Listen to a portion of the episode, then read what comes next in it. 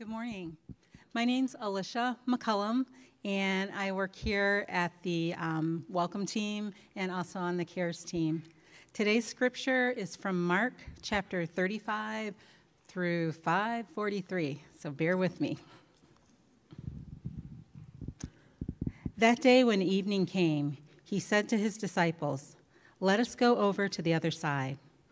Leaving the crowd behind, they took him along, just as he was, in the boat. There were also other boats with him.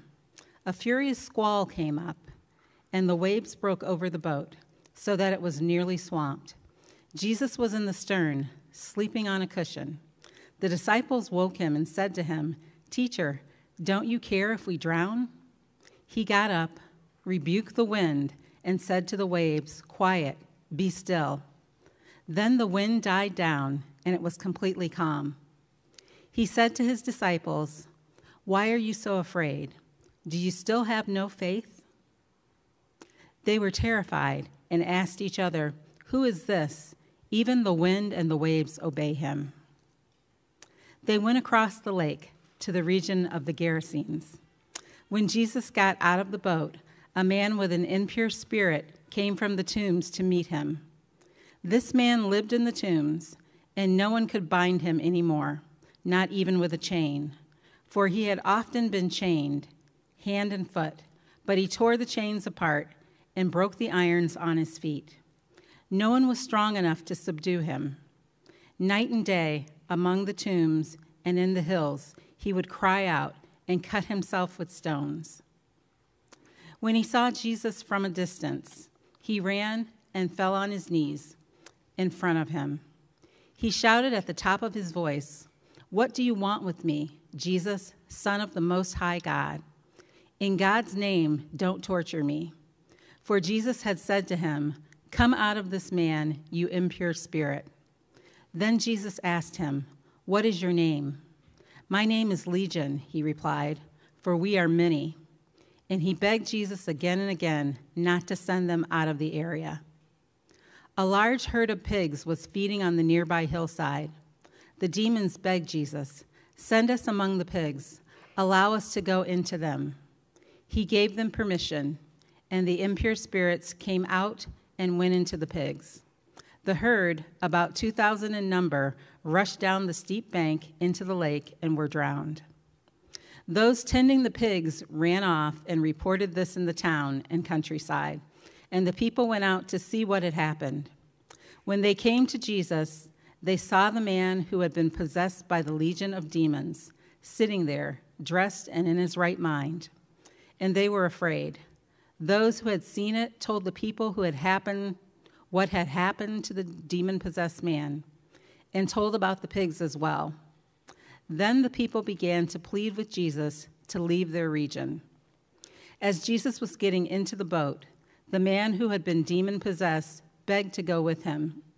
Jesus did not let him, but he said, "Go home to your own people and tell them how much the Lord has done for you and how he has mercy on you." So the man went away and began to tell in the Decapolis how much Jesus had done for him, and all the people were amazed. When Jesus had again crossed over by the boat to the other side of the lake, a large crowd gathered around him while he was by the lake. Then one of the synagogue leaders, named Jairus, came, and when he saw Jesus, he fell at his feet. He pleaded earnestly with him, "My little daughter is dying. Please come and put your hands on her, so she will be healed and live." So Jesus went with him. A large crowd followed and pressed around him. And a woman was there who had been subject to bleeding for 12 years. She had suffered a great deal under the care of many doctors and had spent all she had. Yet instead of getting better, she grew worse. When she heard about Jesus, she came up behind him in the crowd and touched his cloak, because she thought, "If I just touch his clothes, I will be healed." Immediately her bleeding stopped, and she felt in her body that she was freed from her suffering. At once, Jesus realized that power had gone out from him. He turned around in the crowd and asked, "Who touched my clothes?" You see the people crowding against you, his disciples answered, and yet you can ask, who touched me? But Jesus kept looking around to see who had done it. Then the woman, knowing what had happened to her, came and fell at his feet, and trembling with fear, told him the whole truth. He said to her, Daughter, your faith has healed you. Go in peace and be freed from your suffering. While Jesus was still speaking, some people came from the house of Jairus, the synagogue leader. Your daughter is dead, they say. Why bother the teacher anymore? Overhearing what they said, Jesus told him, Don't be afraid, just believe. He did not let anyone follow him except Peter, James, and John, the brother of James. When they came to the home of the synagogue leader, Jesus saw a commotion with people crying and wailing loudly. He went in and said to them, Why all this commotion and wailing? The child is not dead, but asleep. But they laughed at him. After he put them all out, he took the child's father and mother and the disciples who were with him, and went in where the child was. He took her by the hand and said to her, Talitha kum, which means, Little girl, I say to you, get up. Immediately the girl stood up and began to walk around. She was 12 years old. At this they were completely astonished. He gave strict orders not to let anyone know about this and told them to give her something to eat. This is the word of the Lord. Thanks be to God. Thank you, Alicia. Hey, if you get asked to read during the rest of the series, it will not be that long. We have just started a series this last week on miracles of Jesus called Miraculous. And all of the miracles that we encounter as we walk through the life of Christ in the Gospels, they all teach us something about Jesus as our Lord. They also teach us about ourselves as human beings. They teach us about his followers. They teach us about all sorts of things in life as well. And this week, there are four of these miracles strung together in one story that Mark very, very intentionally brings together for us. Now, of course, this is how it happened in the narrative, but New Testament authors are also being intentional about the story that they're telling when they're selecting the stories and they're stringing them together and what kind of details they include. And so Mark is telling us something through this story that he's sharing with us. Last week, as we started the series, we really zeroed in on the identity of Christ. Some men brought their friend to Jesus. He was a paralytic. They lowered him through the ceiling down to where Jesus was because they couldn't get in to be with him. And he, instead of healing the man of his paralysis at first, he said, Son, your sins are forgiven. That taught us a lot about Jesus, and it taught us mainly about his identity because the religious teachers said, who has the right to forgive sins but God alone? They were right in their assessment, and Jesus proved, he backed up who he said he was and what he implied, who he implied he was, by then healing the man in front of them all. So we learned about his identity, which Jesus verified. And this week is similar. It really is almost an interchangeable theme in the sense that we're looking at Jesus' authority. We're looking at his authority in many different places as he performs these miracles here in Mark chapter 4 and 5. So Jesus is really, he's escaping the crowds when he gets on the boat. The first story, if you recall, they were in the storm. They were in the storm. It was several minutes ago when we heard this, so just bringing it back to your attention. They were in a storm on the Sea of Galilee. And Jesus is asleep, which is very strange given that this storm must have been amazing, a big storm, because there was this, they called it, Mark calls it a furious squall. It was a bad storm. That same terminology we may not like identify with. What's a furious squall? Is that a big storm? Is that a little thing? That can also get translated in other places to be something like a hurricane. And there's actually a painting of this scene in the gallery right now. If you have been with us for any length of time, you may realize that every single month there's a new art display that comes up out in the gallery, which is great. It's really fun. It's a chance, too, to be part of like the community art scene here, local artists and stuff like that. We get to experience what they've been creating. So they have these art displays out here. If you go out this door and look sharp to the right, there is a depiction of this very story. Jesus on the sea, calming the storm on the Sea of Galilee. And it's really a wild scene. He's on a boat with several professional fishermen who made their whole living spending hour upon hour upon hour out on the Sea of Galilee. And it says they were terrified in this storm.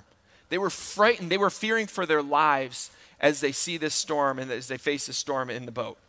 And this is an area that's known. It's known for sudden storms to come upon the Sea of Galilee because it sits 700 feet below sea level, and it sits in a basin because the mountains surrounding the Sea of Galilee reach up to 9,000 feet above sea level. So there's a big difference, and what can happen is the cool air and the warm air, they collide, and we know what happens. It can create big thunderstorms in strong waves, furious squalls, if you will.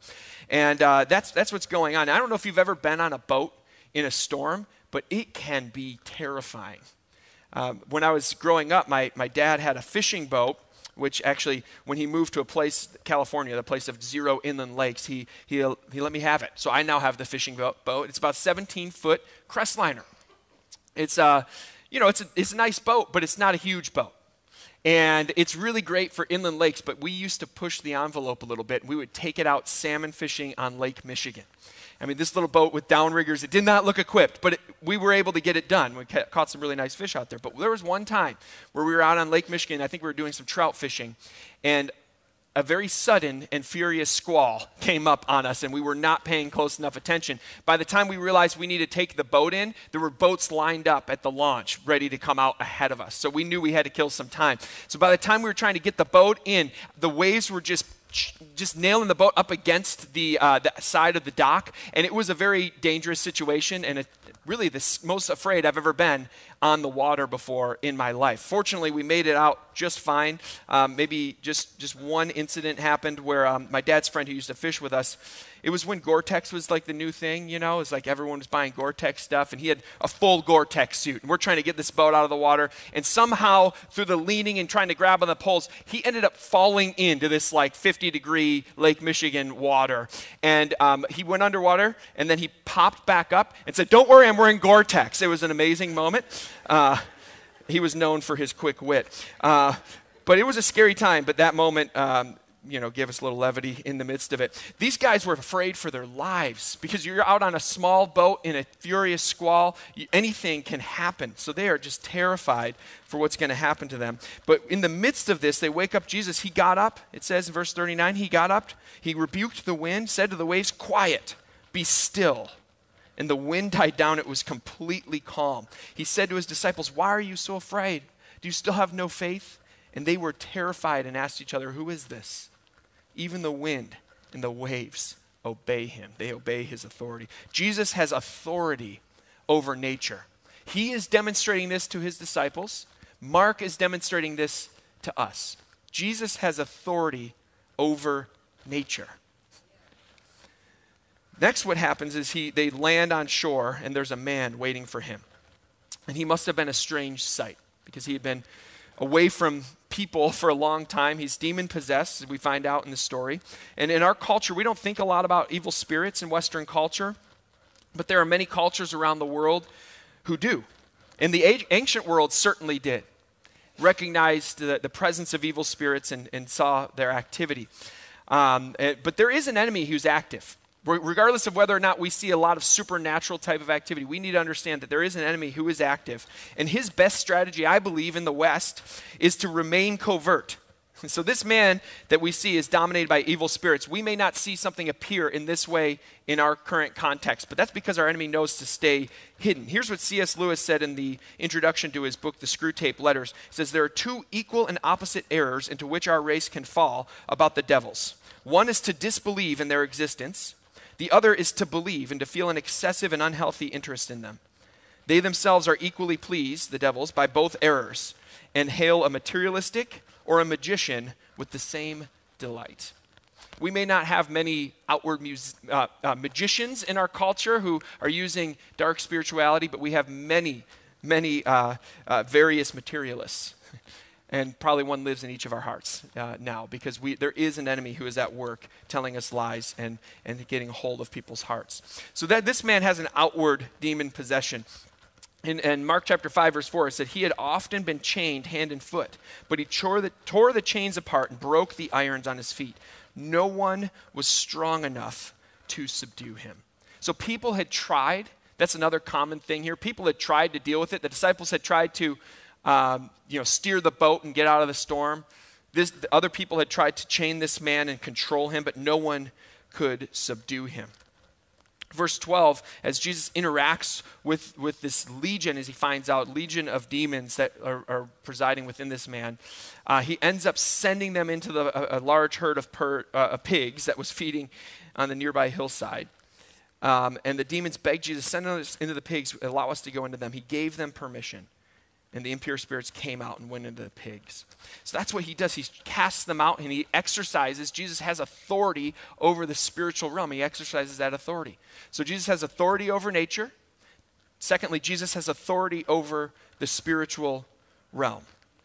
Now, these next two stories, they overlap a bit. Jairus, who's a synagogue leader, he comes and he asks Jesus desperately to come and to save his daughter who is sick and dying.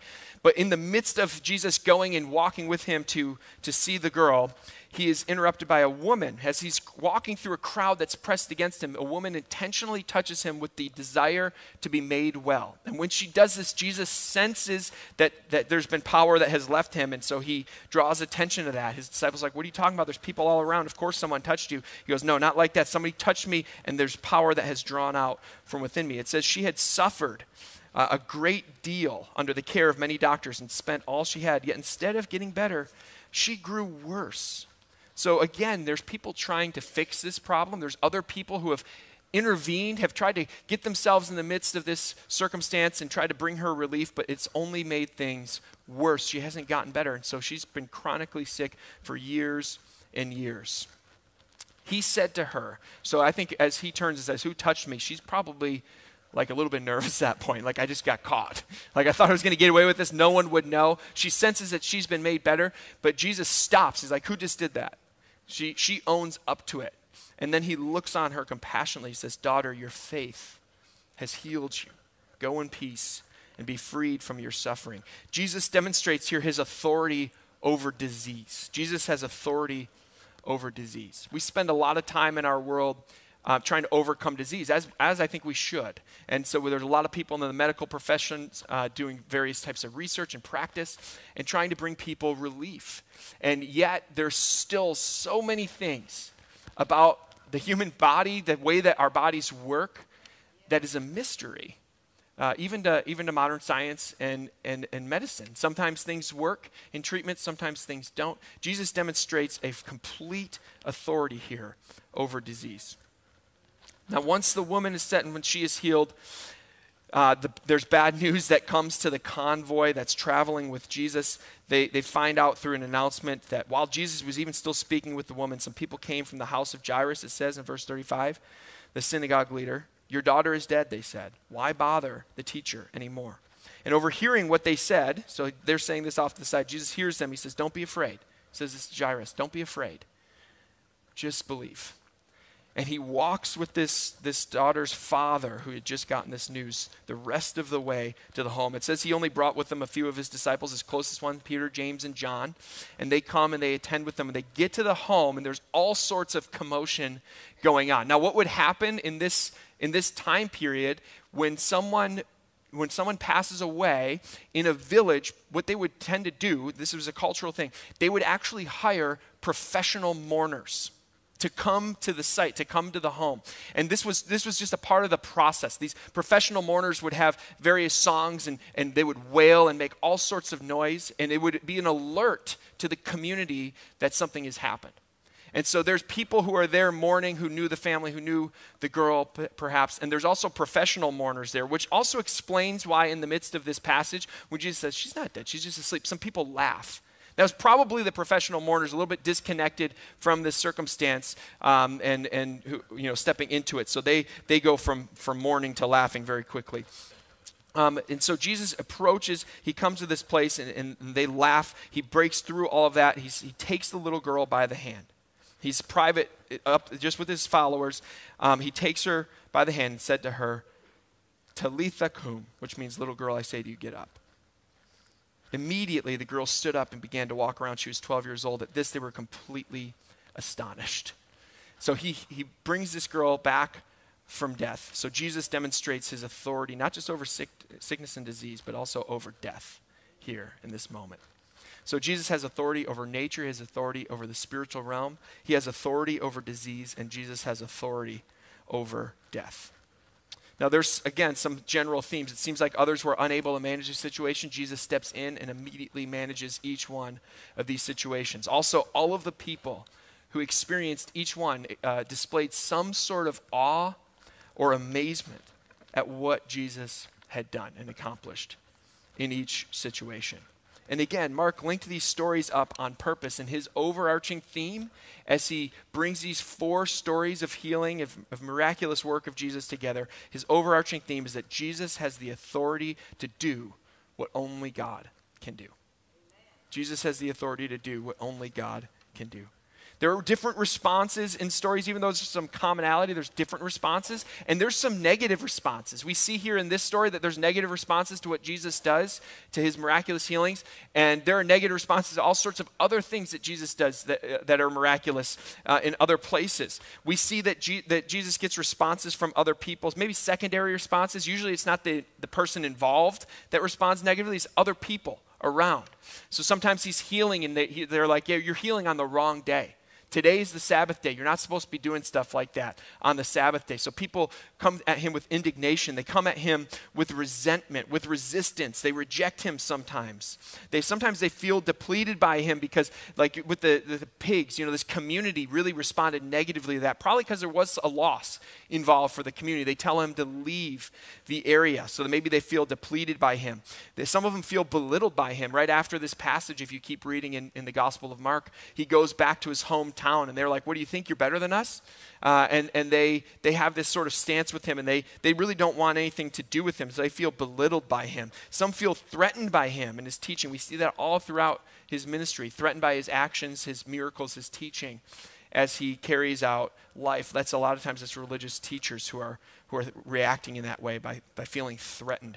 And the question for us is, what are our secondary reactions to the authority of Christ in this world and in our lives? What are our reactions to him? Luke chapter 4, Jesus really gives a great mission statement for what he came to do. I'm going to pick it up in verse 14. This is in his hometown of Nazareth. He returned to Galilee in the power of the Spirit, and news about Jesus spread throughout the whole countryside. He was teaching in their synagogues, and everyone praised him. He went to Nazareth, where he'd been brought up, and on the Sabbath day he went into the synagogue, as was his custom. He stood up to read, and the scroll of the prophet Isaiah was handed to him. Unrolling it, he found the place where it is written, "The Spirit of the Lord is on me, because he has anointed me to proclaim good news to the poor. He has sent me to proclaim freedom for the prisoners and recovery of sight for the blind, to set the oppressed free, and to proclaim the year of the Lord's favor." Jesus steps into this situation. He reads from this really important verse in the book of Isaiah. And then he says, this is now been completed in your presence. And he sits down. Everyone's locked in on him. They're all watching him. So he says, today the scripture is fulfilled in your hearing. Jesus is stepping in, and he's saying, I am the Messiah. I have come with the authority that God gives, with the authority that only God has. And he comes to our world with this authority. And that's what he brings to us as well.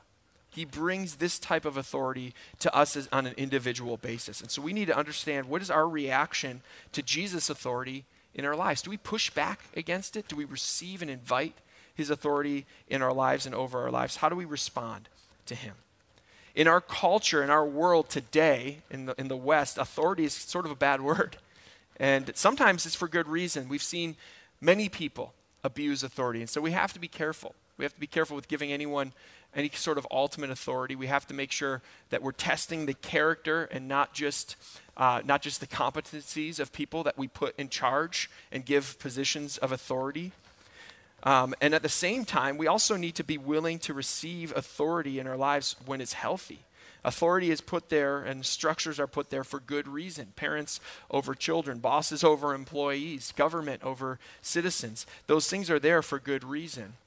And so we're challenged by Jesus for the reasons that we turn away from authority. Sometimes the reason that we turn down authority and reject authority in our lives is really comes down to our own pride and desire for autonomy.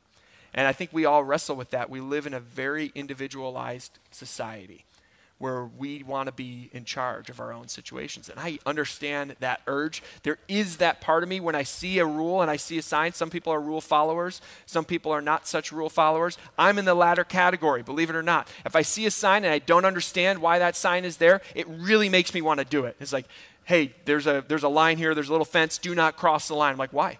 Why? What happens if I do this, you know? And I just want to test the boundary.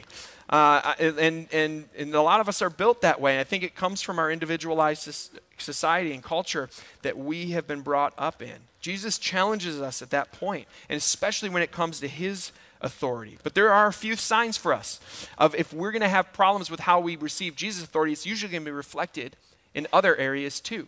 And when we're receiving rightly Jesus' authority, that's also going to get reflected in other areas of our life. And here's what I mean. So signs of authority issues. One would be when we are sinning willfully and we're not showing a desire to stop. That is when we know at that point in time we are having an authority issue, an authority battle with Jesus in our lives. When we're willing to do something we know he doesn't want us to do, and we're not really willing to say, I'm going to stop doing that. And so when we see that pattern of sin in our lives, that's a time to just say, stop. What is going wrong here in my understanding of who Jesus is and what role he's supposed to play in our lives? And again, there's no condemnation in that statement. We go through these seasons as people. And when we can realize those things, we really experience growth and next level of spiritual growth in our lives when we're willing to see those, call them out, ask for accountability, and repent. Bring those to Jesus and turn in a different direction. Here's another one that's maybe a little bit more subtle, and this goes back to what I was just saying about our culture and even about my own bent as a rule challenger, is rejection of other healthy authority figures in your life. That would be a sign of maybe I'm not responding well to authority in general, and that probably will impact your relationship with your Lord. Because as he's trying to call you into things, you may have an overly critical or questioning spirit in the midst of that. So when you have healthy, like people who have not given you direct cause to reject their authority in your life, but you sense yourself pushing back against that, there's probably something out of whack in your ability to receive authority throughout the course of your life, and that probably impacts your relationship with your Lord. Here's another one. Just take out the authority aspect. How are you doing at being able to give deference to other people? We are innately selfish people because we're human. We're broken. And a lot of times what happens is we have peer-to-peer relationships or in our marriages or in our friendships where sometimes we have an inability to defer to another person and to give that person the choice. In those situations, we probably have an authority issue. On the other hand, we may have trouble working up the voice to speak in a situation where we only defer all the time. That's also unhealthy in our relationship patterns. And so we need to find that healthy balance in those types of situations. All of these things still relate every single part of our humanity, of our personality, of who we are as a human being. All of those things impact. We carry them into our relationship with Jesus. So sometimes these types of situations we need to deal with. We need to go back and we need to deal with some of these circumstances in our life in order to be rightly related to our Lord and Savior, Jesus. He comes into our world. He demonstrates an authority that only God can possess. And what we need to ask ourselves is, are we willing to lay down what we feel we have the right to have authority over in our lives and to give it to him and say, I will follow you no matter what. If it's convenient, no matter if it's easy, no matter if it feels good, if all of those things, put all that aside, I will follow your authority because I'm allowing you to have that authority in my life. Now, Jesus could pull out the card just like he did in all these stories and say, I have authority, whether you give it to me or not. But he wants us to surrender to him willingly. And so that's what he offers to us, a relationship where we can experience life the way it was really designed to be. But in order to do that, we have to lay down some of our preferences. We have to go that direction. And we think about these authority structures. It makes me just think of a child. You know, there's things that a kid wants to do that are not safe or right for them to do, not good for them to do. My kids would probably have candy for dinner if they got to call all the shots. You know, maybe a small enough child, they might want to play in the street. And if we just let our kids do these things, it would not be good for them. It would not lead to their thriving, right? It would not lead to them becoming the person that we know they can and should be. And our Heavenly Father looks down and sees us. And as much as we want to say we're sophisticated and we have things figured out and we understand, we're a lot like a little kid. Sometimes we do stuff that we know is not good for us, because we feel like it. We can't put those restraints on. But if we surrender to the authority of our Father, then He knows what we need in order to get to a place of thriving in every area of life. So if you're wrestling with this, maybe you've been considering whether or not following Jesus is worthwhile, worth your time, or something you even want to do, or something that you should do. Today could be a day for you to settle that. Or maybe you've been following Christ your whole life. And my news for you is that we all still have more areas where we need to turn authority over to Christ in our lives. Every single one of us. So regardless of where we're at, today can be a day where we invite Him to take more control. We invite His authority over our preferences, over our lives, where we surrender to Him, where we say, my reaction to your exercise authority is going to be one of receiving and just being grateful for your authority in my life, because you are my Lord. So let's pray and just spend a time of reflection as we think about the role that we are offering to Jesus in our lives, because He needs to be in first place, even for our own thriving. Let's pray. Jesus, we thank You that You came to this earth, that You demonstrated Your identity, like we saw last week, that You are the true Son of God, that You are God incarnate in our presence. That, Jesus, we can trust You because of who You are, because of Your faithfulness, because of Your perfection, because of Your power. We can trust You. Lord, I thank You that You came and You demonstrated authority over every realm, the physical realm, nature, the spiritual realm, sickness and disease, even death.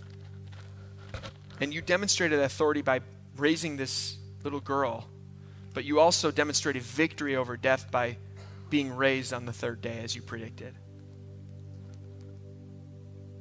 Jesus, You have all authority.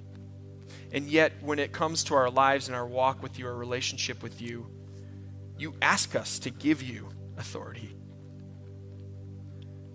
And Lord, just by way of communal confession this morning, I confess, we confess, that we hold back the willful surrender to You in our lives every day. Somehow we still buy into that first lie in the garden that we could make better gods for ourselves than You.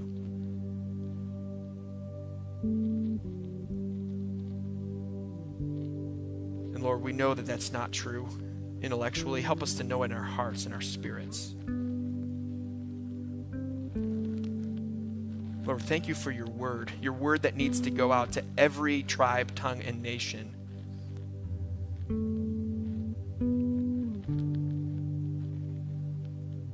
Thank You for the work that Dr. Dadak is doing and many others who are tirelessly working at getting Your word to people around our country, or around the world, around this planet. Lord, we just pray that Your word would go out and that would transform lives, that would transform our world, a broken world that desperately needs Your peace.